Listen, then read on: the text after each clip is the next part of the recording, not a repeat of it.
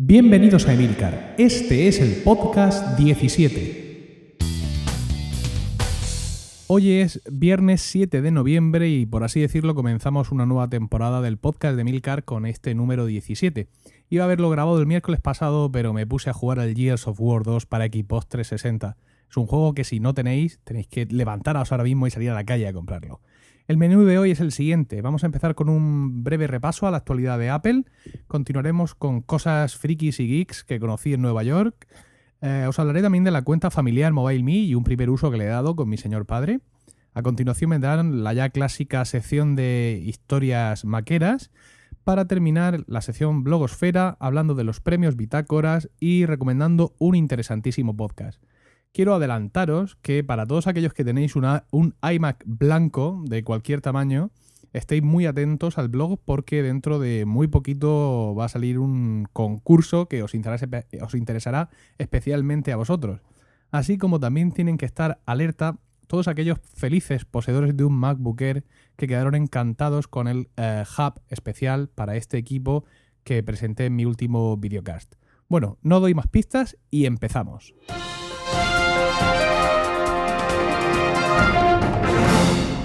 Bueno, espero que el breve repaso de la actualidad Apple me salga breve, porque realmente eh, no hay mucho que comentar y todo está de sobra comentado en todos los blogs de noticias que hay por toda la web.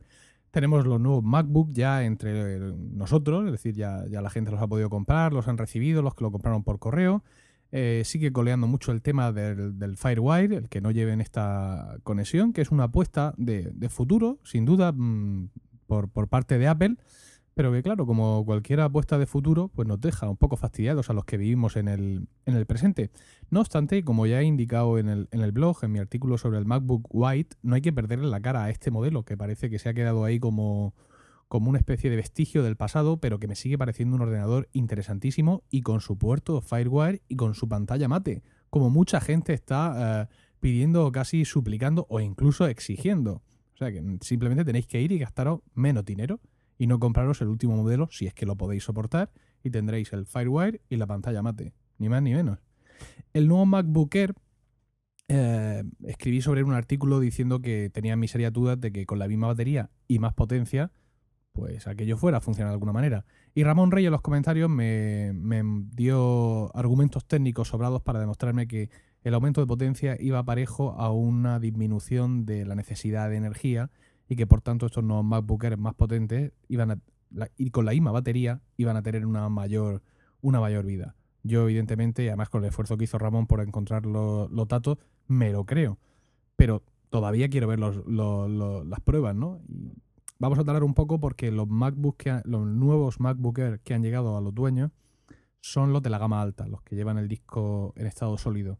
Y el MacBook pequeño, el de 1,6 con disco duro, ese todavía no, no, está disponible. Entonces, cuando salga y veamos las pruebas de rendimiento, pues ya eh, un poco como Santo Tomás, ¿no? Entonces ya me lo, me lo terminaré de creer. Eh, estos nuevos MacBook Air y los MacBook y los MacBook Pro traen nuevos gestos para el trackpad, eh, el trackpad multitouch. Los que tenemos un MacBook Air lo venimos disfrutando ya desde hace meses y estamos encantados con él. Es una auténtica maravilla y los nuevos de cristal tienen un tacto alucinante. Lo que pasa es que he visto que estos nuevos MacBook, con, no, los ordenadores, sino el nuevo trackpad, tienen nuevos gestos con cuatro dedos. Y me pregunto si esos gestos vendrán eh, los podremos disfrutar los antiguos propietarios de un viejo MacBook Air mediante una actualización de software específica o incluso en la, nueva, mm, la siguiente versión de Leopard, la 10.5.6. Bueno, respecto al resto de la gama de ordenadores de Apple, eh, Apple ha anunciado que se acabó, que toda su gama está lista para la campaña de Navidad, pero todo parece indicar que quizá eh, los iMacs y los Mac Mini podían recibir una actualización silenciosa eh, cualquier martes de texto. Es lo que pensábamos todos antes de, eh, escuchar estas declaraciones de, Apple. Hay por ahí rumores que dicen que, esto va a seguir siendo así. Sin embargo, el otro día leí, y maldita sea, no me acuerdo dónde, creo que fue en hardmac.com, por qué no va a haber una actualización silenciosa de los, de los iMac esta semana o cualquiera y es porque las posibilidades que hay eh, técnicas, es decir, los cambios que pueden introducir de chipset, de procesador, etcétera, etcétera, eh, no van a, darle mucha más potencia a los iMac de la que tienen ahora mismo y van a disminuir su, necesidad de, de, batería, cosa que en un ordenador de sobremesa pues carece de sentido.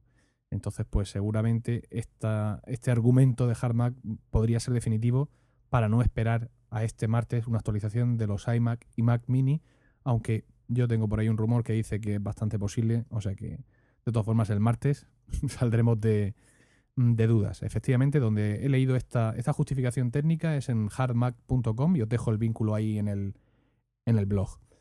Eh, no obstante, también con respecto a los Mac Mini, también hay una declaración por ahí de Apple diciendo que saben que es un ordenador popular y que la gente pues, debe tener paciencia. Y el hecho de que no haya durante este mes nuevos iMacs o nuevos Mac Mini nos daría pistas de lo que va a pasar en la Macworld de enero. Es decir, que habría actualizaciones más bien serias de estos dos modelos.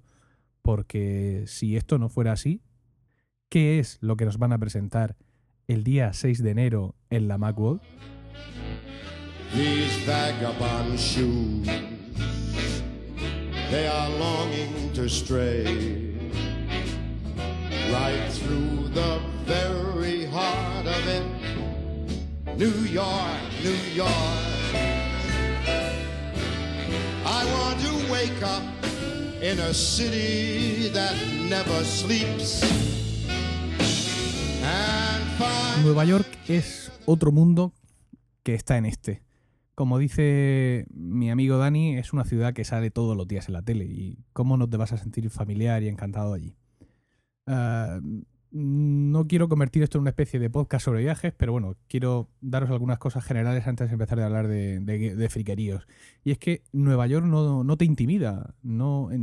Su diseño arquitectónico es tan perfecto que puedes estar amaneciendo todos los días al lado del Empire State Building, como yo, y no te sientes intimidado por sus ochenta y pico pisos de altura. Luego ya por la noche, con las luces encendidas, ya la cosa cambia, ¿no? O por el día, con las luces encendidas en Times Square pero en principio es una ciudad muy cómoda de pasear, muy cómoda de visitar y en la que tardas apenas dos horas en sentirte como en casa y en saber manejarte en todos sus cruces, con todas sus calles, con sus números, en las estaciones de metro, en fin, pues todo, todo lo que necesitas. En Nueva York he visto muchos iPhones y vamos a centrarnos en el verbo y es ver porque, en fin, por la calle se supone que uno no tendría por qué ver iPhones más que los auriculares. Pero resulta una cosa curiosa y es que en Nueva York mm, la mayoría de la gente lleva sus dispositivos en la mano.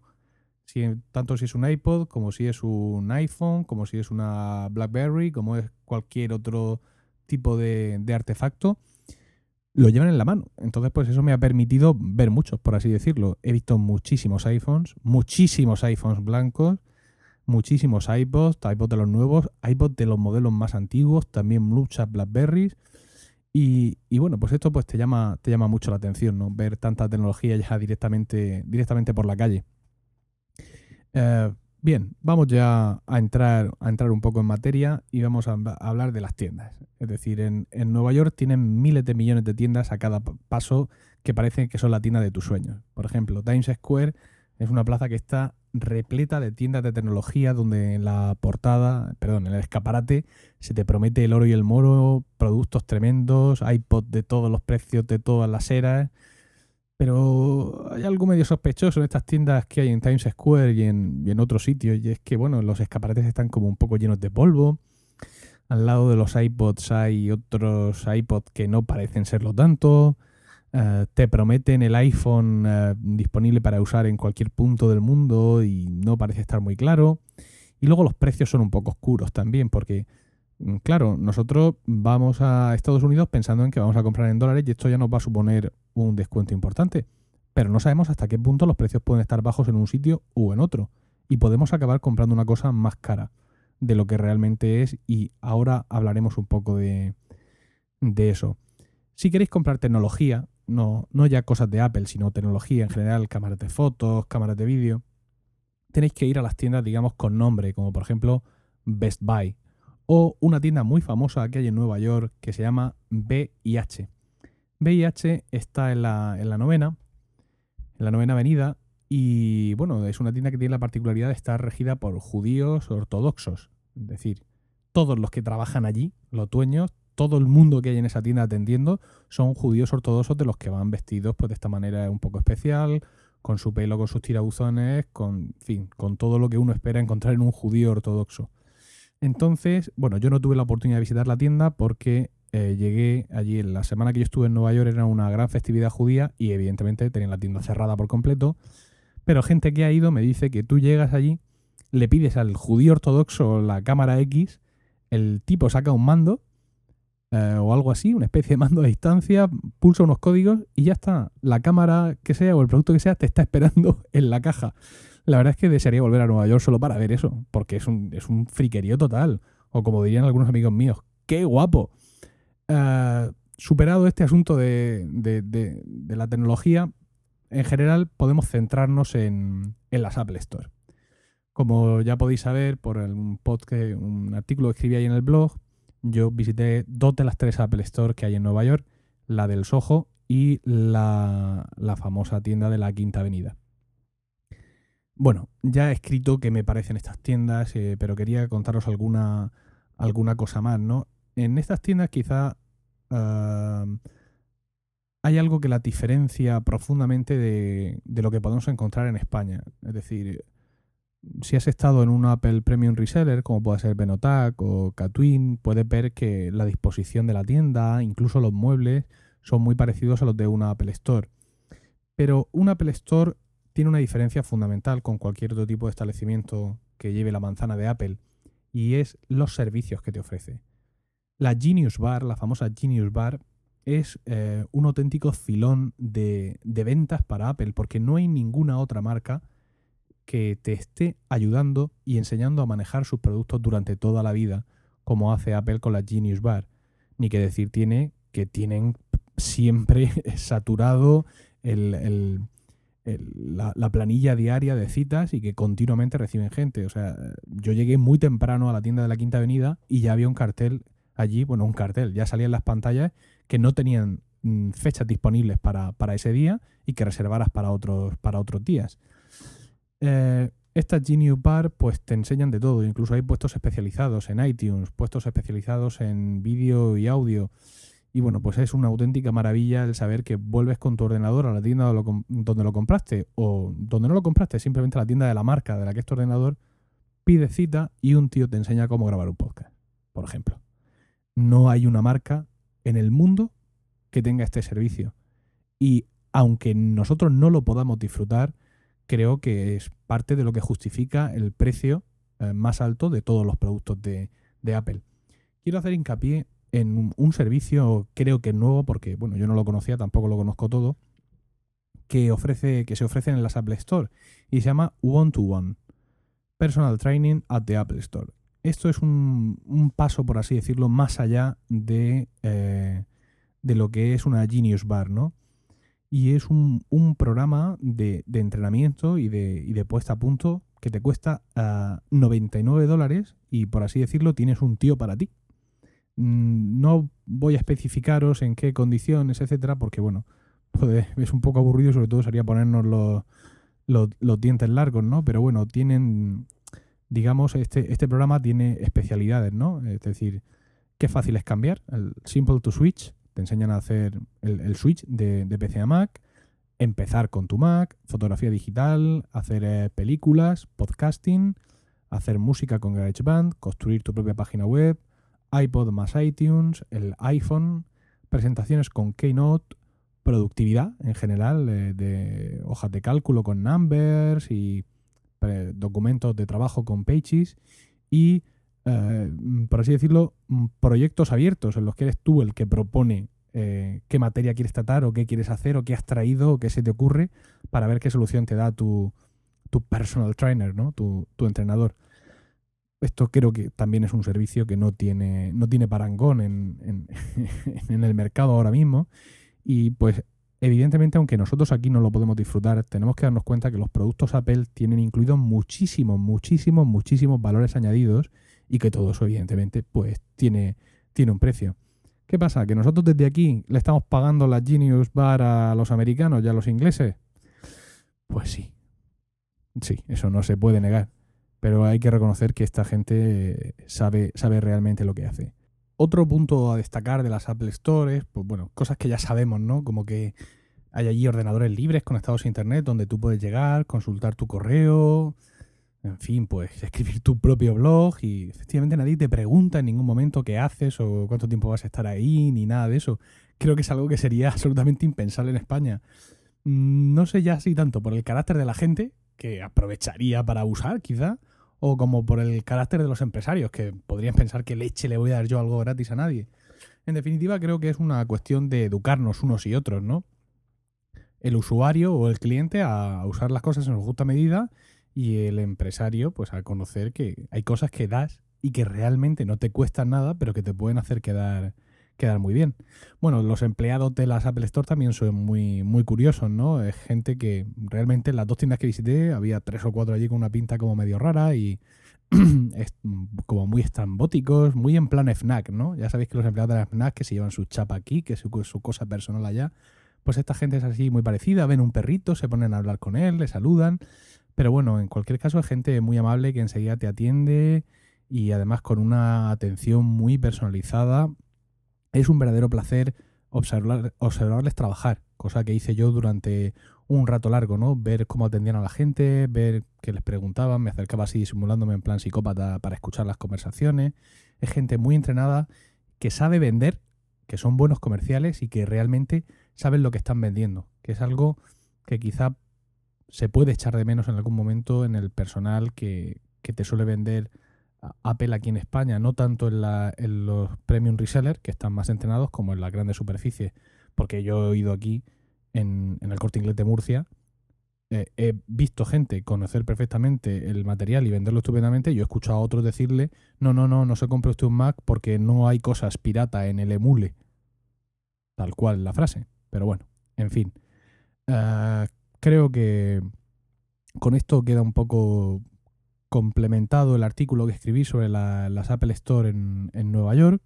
Y ahora pues voy a pasar a compraros, a compraros no, ahora voy a pasar a contaros lo que, eh, lo que yo me compré en mi viaje a Nueva York. Bueno, era mi intención en este viaje a Nueva York, dado que no tenía nada así importante o especialmente deseoso o necesario de Apple que comprarme, adquirir una cámara de vídeo Full HD de verdad. Entonces, pues bueno, consulté a un blogger murciano, a Javier Penalba de Shataka, que está muy versado mucho, mucho, mucho en este tipo de productos, y me recomendó un par de modelos para comprar.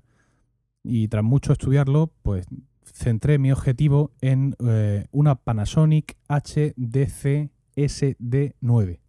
Es una cámara Full HD de verdad que graba en 1920 x 1080p, que también hace sus fotos y que graba en formato AVC HD. Un formato que si bien hay gente que le parece puñetero, pero el iMovie y el iMovie HD se lo tragan perfectamente y yo no necesito más. Bueno, esta cámara, al parecer, por lo que yo pude consultar, vale aquí en España 800 euros. Y yo pues iba a Estados Unidos dispuesto a pagar 800 dólares por ella. Y comentándole a mi mujer, pues bueno, fíjate lo que nos vamos a ahorrar. Ella estaba dispuesta porque quería que tuviéramos una cámara buena para los momentos familiares, etcétera. Bien, perfecto.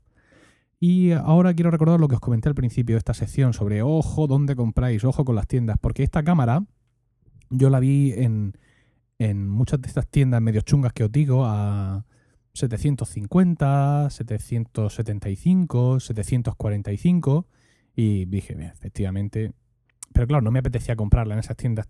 En una tienda en la que hay más, eh, más dependientes que clientes, pues no es una buena idea entrar. El caso es que eh, al final acudí a Best Buy, esta cadena de, tiendas de tecnología que también venden, venden Mac. Y bueno, llegué, había una cola tremenda porque había un grupo allí firmando autógrafos, pero bueno, entramos, bajamos abajo y le pregunté a la dependienta si tenía esta cámara. La tenían, pero no estaba expuesta. Me la sacaron. Empecé a explicarme un poco, pues bueno, algunas cosas que yo ya conocía, otras que no. También graba sonido 5.1 aquí la cámara. Y eh, bueno, al final va y me dice el precio. El precio de la cámara eran 600 dólares. Es decir, que de 800 euros a 600 dólares, pues va bastante dinero. Yo la verdad es que mm, tardé mucho en reaccionar, pero bueno, el, al cambio de hoy del dólar, 600 dólares son 469 euros. Y os cuento lo que me compré, no para alardear de compra o de gasto o, mirad qué friki soy, qué cámara tengo, ¿no? Porque tampoco me gusta mucho ese rollo. Mm, os cuento lo que me compré y os cuento toda esta historia para reforzar el mensaje inicial. Si vas a Nueva York, ojo con dónde compras. Ojo con dónde compras porque te puede parecer que estás comprando en el sitio más barato del mundo y luego es absolutamente todo lo contrario. Porque aprovechando la coyuntura y que estaba en Best Buy, pude comprar también una garantía internacional por cuatro años, que me costaba 150 dólares y que es completamente internacional y que de verdad eh, protege mi producto aquí en España, no como la garantía estándar que me venía al comprar la máquina, que solo me protegía el producto en Estados Unidos. Eh, pude comprar también una funda estándar y una tarjeta de alta capacidad Secure Digital de 8 GB, que es el medio en el que graba la cámara. Entonces, pues todo ello me supuso 800 dólares, que es el precio que yo eh, había pensado inicialmente gastar, que al cambio de hoy son 626 euros, pero daos cuenta la diferencia de todo lo que me llevé por ese precio y todavía más barato que el precio que yo conocía de esa cámara aquí en España. Entonces ya os digo, si vais a Nueva York y queréis comprar y aprovechar, genial, pero de verdad mucho ojo mm, por dónde compráis. No hagáis compras compulsivas y sobre todo, sobre todo, sobre todo, no compréis en tiendas en las que haya más dependientes que clientes. La cámara, bueno, entenderéis que está genial, es un pepinazo total de la cual, bueno, todavía no he empezado ni a rascar la superficie. De momento, lo único que he hecho ha sido la tontada esta, bueno, tontada, el videocast sobre el, eh, sobre el, hub del MacBook Air. No he hecho nada más, pero bueno, es una cámara a la que espero sacar mucho, mucho provecho en un futuro no lejano. Y bueno, con esto y un bizcocho terminamos la sección de Nueva York y continuamos el podcast.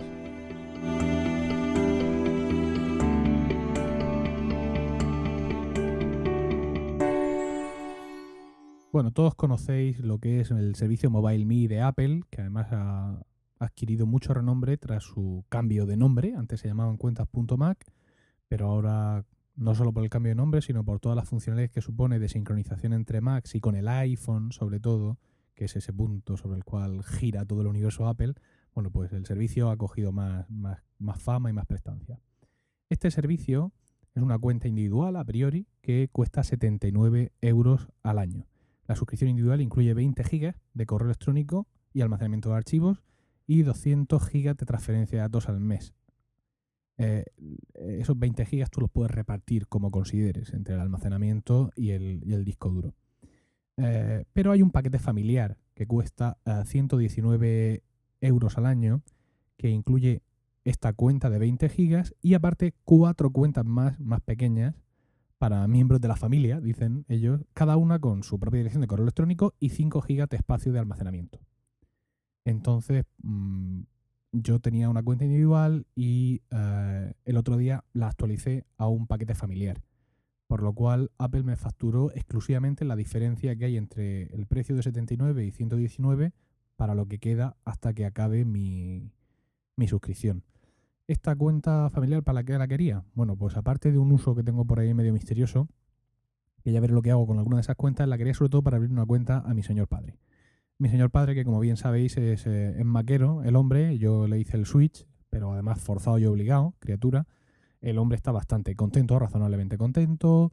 Y bueno, pues en algunos momentos, pues claro que necesita mi asistencia, mi asistencia técnica y se la he venido dando por teléfono más o menos. Le instalé LogMeIn también, que seguramente conocéis, es un, es un servicio con una cuenta gratuita, también un, que tiene parte gratuita y que funciona muy bien para controlar ordenadores en remoto. Y además vale entre PCs y Mac. Por ejemplo, yo me he conectado al ordenador de mi padre, a su Mac de, su casa, desde el PC de mi, de mi empresa, porque el LogMeIn funciona instalando un pequeño programa cliente en el ordenador que va a ser controlado y aquel que lo controla simplemente tiene que tener acceso a un navegador compatible, que es Safari o Firefox o incluso Internet Explorer 7, madre mía.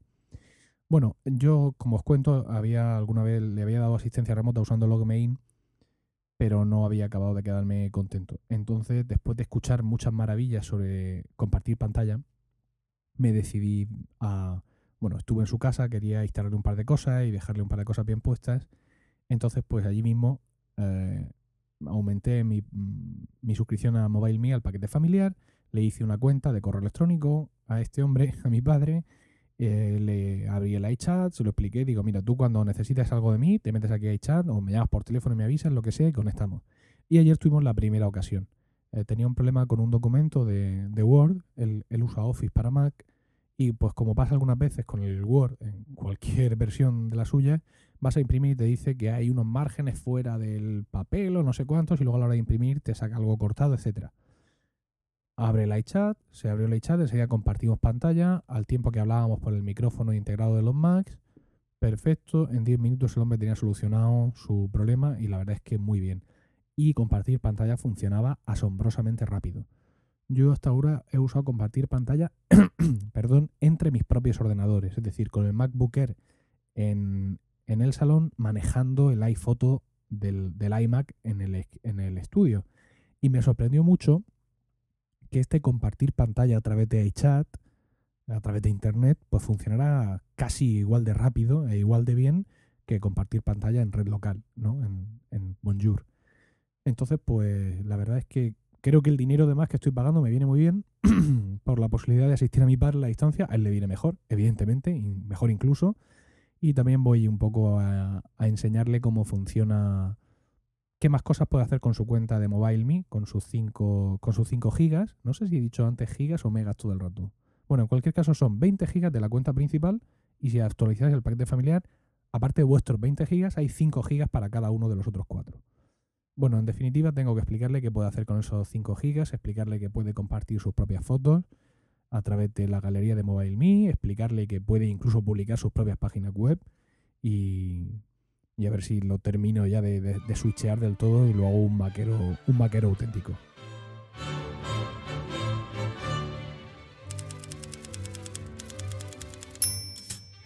En las historias maqueras de hoy vamos a escuchar la de Jairo López. Jairo me dice así. Hola Emilio, llevo tiempo con ganas de escribirte para darte la enhorabuena por tu blog, podcast y recién añadido a la lista por el paso que vas a tomar en breve por lo que acabo de leer en Twitter. Ha sido una de mis primeras incursiones en el mundo de los podcasts junto con Valen y José de Magniacos. Tu podcast me parece muy bueno. No puedo comparar con muchos más, pero desde luego en cuanto a calidad de sonido, contenido y la tremenda sencillez con la que afrontan los podcasts me parece fabulosa. Soy un switcher desde hace ya más de un año, impulsado por un simple iPod Nano. Siempre he sido un aventurero con los ordenadores, pero nunca me había decidido a pegar el salto al mundo Apple. Desde ya muy pequeño comencé a trastear un Commodore 128. Recuerdo que tenía unos 6 o 7 años y que el ordenador fue un regalo para mi hermano, 7 años mayor que yo, que a su vez iba a realizar un curso a distancia de informática con aquel computer de última generación. Lo de estudiar nunca fue con mi hermano, por lo que aquel trasto enorme se trasladó a mi habitación al poco tiempo. No tardé mucho en arrancarlo e investigar aquellos extraños comandos que salían en la pantalla. Recuerdo vagamente el comando LOAD, en fin, del Commodore pegué el salto a un Commodore Amiga 500, que para jugar era la repera. Con el paso de unos pocos años entró una nueva máquina en casa, ya más seria, con pantalla a color. Era un PC IBM con pantalla a color, que disponía de una suite ofimática que permitía realizar trabajos serios a mi padre. Por lo que la manipulación de esa máquina estaba siempre supervisada. En esa máquina no había juegos. No funcionaban. Pero el disponer de tantos colores y un ratón hizo que la Amiga se quedara en segundo plano y que dejara los juegos por procesadores de texto y cálculo. En poco tiempo me convertí en un administrativo super junior y comencé a manejar las bases de datos del videoclub de mi padre. De ahí ya nos fuimos para España. Yo soy hijo de inmigrantes españoles nacido en Suiza, de ahí lo de los Comodore. Creo, y corrígeme si me equivoco, que aquí en España no se han llevado mucho, ¿no? De vuelta a mi tierra, seguí en contacto con el mundo de los PC y, como no, con el mundo Windows 3.1, WordPerfect. Hasta hace un año, que como te iba comentando me hice switcher. La experiencia con el Nano fue tan satisfactoria que no tardé mucho en comprarme un Apple TV. Desgraciadamente no cumplía mis expectativas y otro día me fui al corte inglés a devolverlo por otro dispositivo similar. Pero la fuerza de la manzana pudo conmigo y decidí dejarme de tonterías y comprarme un MacBook. Al vendedor le dejé a cuadros, que cubriría perfectamente mis necesidades básicas y a su vez me permitiría mi primera incursión real en el sistema MacOS 10. Aquí estoy metido de lleno, me paso las horas muertas investigando y curiosamente me he despertado de nuevo con ganas de investigar software nuevo, nuevos gadgets, blogs, etc. Gracias a blogs y podcasts como el tuyo hacéis que la entrada sea mucho más acogedora en este mundo. Actualmente dispongo, además del MacBook, de un iPhone y diversos gadgets más de Apple. Tanto me estoy aficionando a la manzana que me acabo de abrir una cuenta broker en ING con el fin de invertir unos pequeños ahorros en Apple. Cuidado, cuidado con eso. Sé que tú también eres accionista. Los ahorros están destinados a comprarme un iMac y jubilar este aparato negro que tengo enfrente y que sigue haciendo ruido gracias a mi novia, ya que si por mí fuera... Emilio, sé que te gustan las batallitas y de verdad que no era mi intención contarte una, simplemente quería felicitarte, pero esto se ha salido, ha salido de un modo completamente natural. Espero no haberte resultado pesado y aquí seguiré a la espera de un nuevo podcast que ya imagino yo que hasta después de la luna de miel... Firmado Jairo López. Bueno, Jairo, pues ya le ya contesté a Jairo por, por correo electrónico. Y bueno, no sé, corregidme, el Commodore 64 aquí no tuvo mucha difusión porque tenía que pelear tenía que pelear mucho con el Spectrum, que era un ordenador eh, mucho más difundido y difundible. Pero el Amiga sí, creo que fue el ordenador muy, un ordenador muy vendido en, en, su época. Yo tenía, no tenía la Amiga, tenía el rival, un Atari ST. Pero yo creo que la Amiga aquí sí pegó, sí pegó duro. No sé si vosotros tenéis otra, otra percepción de la, de la realidad. Pero bueno, si la tenéis en los comentarios, estaré encantado de, de leerla.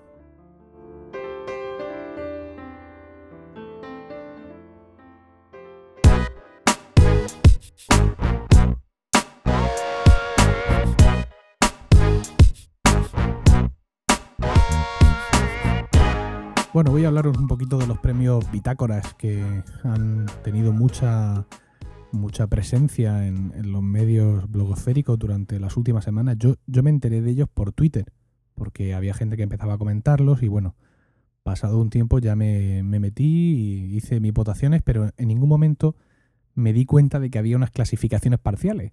Esto lo descubrí hace, hace muy poco y Hoy es 7 de, noviembre, como he dicho, y hoy se acaban las votaciones, con lo cual tengo delante de mí la última clasificación parcial del premio que me interesa, que es el de mejor podcast. Y no que me interese a mí para ganarlo, sino porque me interesa ver cómo queda esto.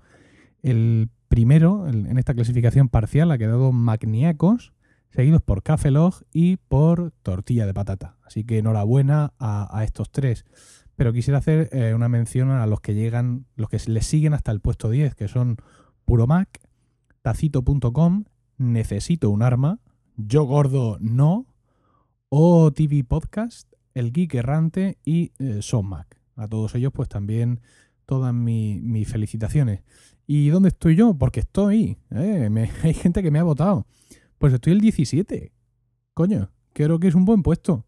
He visto que hay mucha gente que ha difundido activamente esta historia, ya ha pedido el voto para sí o para otros. Yo la verdad es que ni, eh, ni, vamos, que no se me ha ocurrido, no es que sea así de, de guay yo. Lo mismo si me hubiera dado cuenta de que andaba por ahí en buen puesto, hubiera, lo hubiera promovido solo por el propio ego, pero la verdad es que no. Eh, estoy el 17, lo cual es una posición mm, que me llama mucho la atención porque eh, yo estoy el 17 y, por ejemplo, comunicando de gelado está el 24. 00 Podcast, que me parece mucho mejor podcast que el mío, durmiendo, está el 25. Y yo qué sé, con otro podcast que, que yo adore enormemente, esquiva esto, está el 40. Y luego hay cosas que deberían plantearse un poco estos señores de los premios. Y es que el 25 está 00 Podcast, pero también está el 34. Porque el 25 está como 00podcast.es y el 34 está como 00podcast.blogspot.com. Yo pediría un recuento.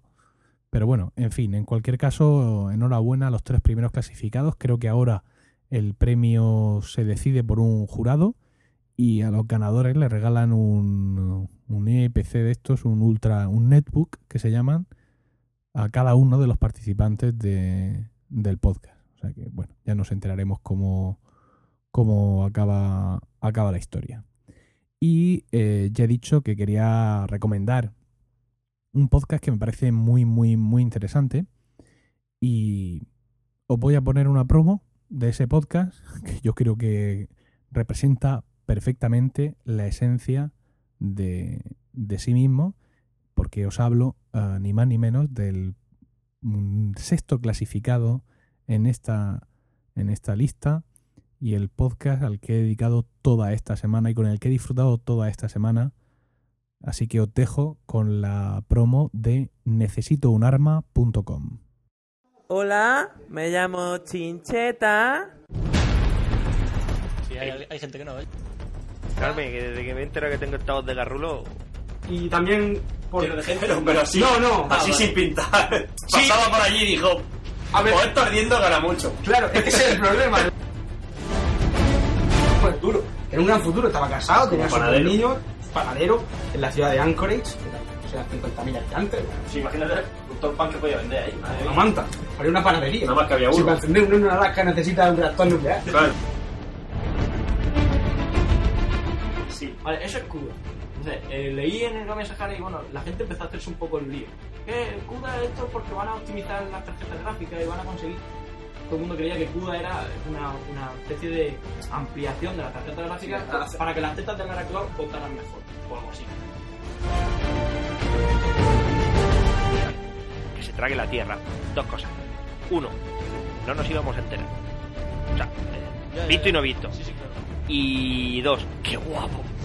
O sea, qué guapo. Como final de una peli estaría chulo. Qué guapo. No, no, como final de. Un de la puto historia. agujero no. negro, primo. Como final, no, como principio. Siempre hemos dicho que la- la- una película Una peli tiene que empezar con una explosión nuclear y de ahí para arriba. El podcast de Necesito un arma. Información en crudo. Necesito un arma es un podcast que, en el que básicamente tres, tres individuos hablan sobre tecnología, sobre misterio y sobre cosas tremendamente friki desde el punto de vista científico. Es un podcast donde podéis escuchar hablar de la serendipia, de la teoría física que sustenta la fabricación de sables láser, de por qué es más caro programar para 3 PS3 que para Xbox 360 y cómo se hace, sobre los OPARTS, que son estos, objetos, estos objetos que están fuera de, de donde se supone que deberían de estar, la mitología griega, el número áureo, Nikola Tesla, el protocolo BGP o el lenguaje de programación BrainFuck. Y todo esto pues hablado por tres tíos de Murcia, que son eh, Fran, Pencho y Duarte, que lo hablan todo con una naturalidad y con una, no sabría cómo decir, que te da la impresión de que están hablando del partido de fútbol del domingo y están hablando sobre teorías cuánticas, sobre agujeros de gusano o sobre Dios sabe qué. Eh, además, bueno, tenéis la oportunidad de escuchar hablar en puro murciano, ¿no? Porque los tres tienen un- su buen acento murciano bien abierto y no, es, no solo traen eso de Murcia, quiero decir el acento, sino también nuestro sentido del humor maravilloso, irónico, barroco. Bueno, me he reído muchísimo esta semana en la que me he escuchado sus seis podcasts y una especie de, corto que hacen ahora que se llama Un manchó y un donut. Los primeros podcasts eh, están grabados con el micrófono del, del iMac así al aire y ya en, el- en los dos últimos ya se han profesionalizado un poco y cada uno usa un micrófono y la verdad es que se agradece. Se agradece porque la apertura de nuestro acento murciano hace que cuando mm, varios de nosotros hablamos a la vez y no conoces bien las voces sea difícil distinguirle. Entonces, pues ya en los últimos podcasts, afortunadamente, no solo se oye mejor, sino que además consigues ya di- distinguir las voces y saber en qué momento habla, habla cada uno. A mí me ha gustado muchísimo, muchísimo. Y además estoy admirado de lo que saben estos tíos, porque no es ya solo lo que se preparan, porque cualquiera pues, puede meterse en la Wikipedia y prepararse un montón de temas, pero es que se nota que dominan muchas de estas cosas y sobre todo se nota que dominan una serie de fricadas tremendas que hacen que- que, pues no sé, yo siempre he pensado que mis amigos y yo éramos muy frikis, pero es que ahora veo que somos el, pato Donald y Mickey Mouse al lado de estos tres tíos. Entonces yo de verdad os recomiendo mucho, mucho, muchísimo que escuchéis, que escuchéis sus podcasts. Podéis empezar por el 6, que es el último, y, o por el 5 y, y el 6, y luego ir para atrás, bueno, como queráis. Yo me he reído un montón, me he divertido, me he divertido muchísimo y he aprendido también una barbaridad. Entonces, pues bueno, eh, no sé si he dado mucho el follón esta semana por Twitter y por Facebook con este podcast, pero para mí de verdad que se lo merecen y, y sin duda y sin desmerecer a los demás, creo que se merecen un puesto más alto del que han obtenido en la, en la clasificación de los premios de los premios estos. Yo les hubiera votado si les hubiera conocido antes, de verdad, me he quedado con muchas ganas de poder votarles y ya os digo, darle, darles una oportunidad y, y en el momento que superéis el primer impacto del acento murciano, que duro, yo lo entiendo, el, primer impacto, eh, descubriréis un podcast muy interesante. Además están subiendo de, oyentes, según Feedburner, vete tú a saber, Feedburner también es que la leche para contabilizar oyentes. Pero bueno, eh, cuando yo empecé a escucharlos tenían 90 y pocos, el otro día iban por 100 y ahora van por 128, o sea que está, está la cosa ahí pujante. Eh, recordad, necesitounarma.com y dadles una oportunidad porque de verdad eh, que os vais a reír un rato muy largo y además vais a entreteneros muchísimo y a aprender un montón. Y de verdad, a Fran, a, a Pencho y a Duarte, mi enhorabuena por, por este podcast, por este podcast murciano, murciano 100%, y contáis con un devoto seguidor en, en mi persona. Stay hungry, stay foolish. Thank you all very much.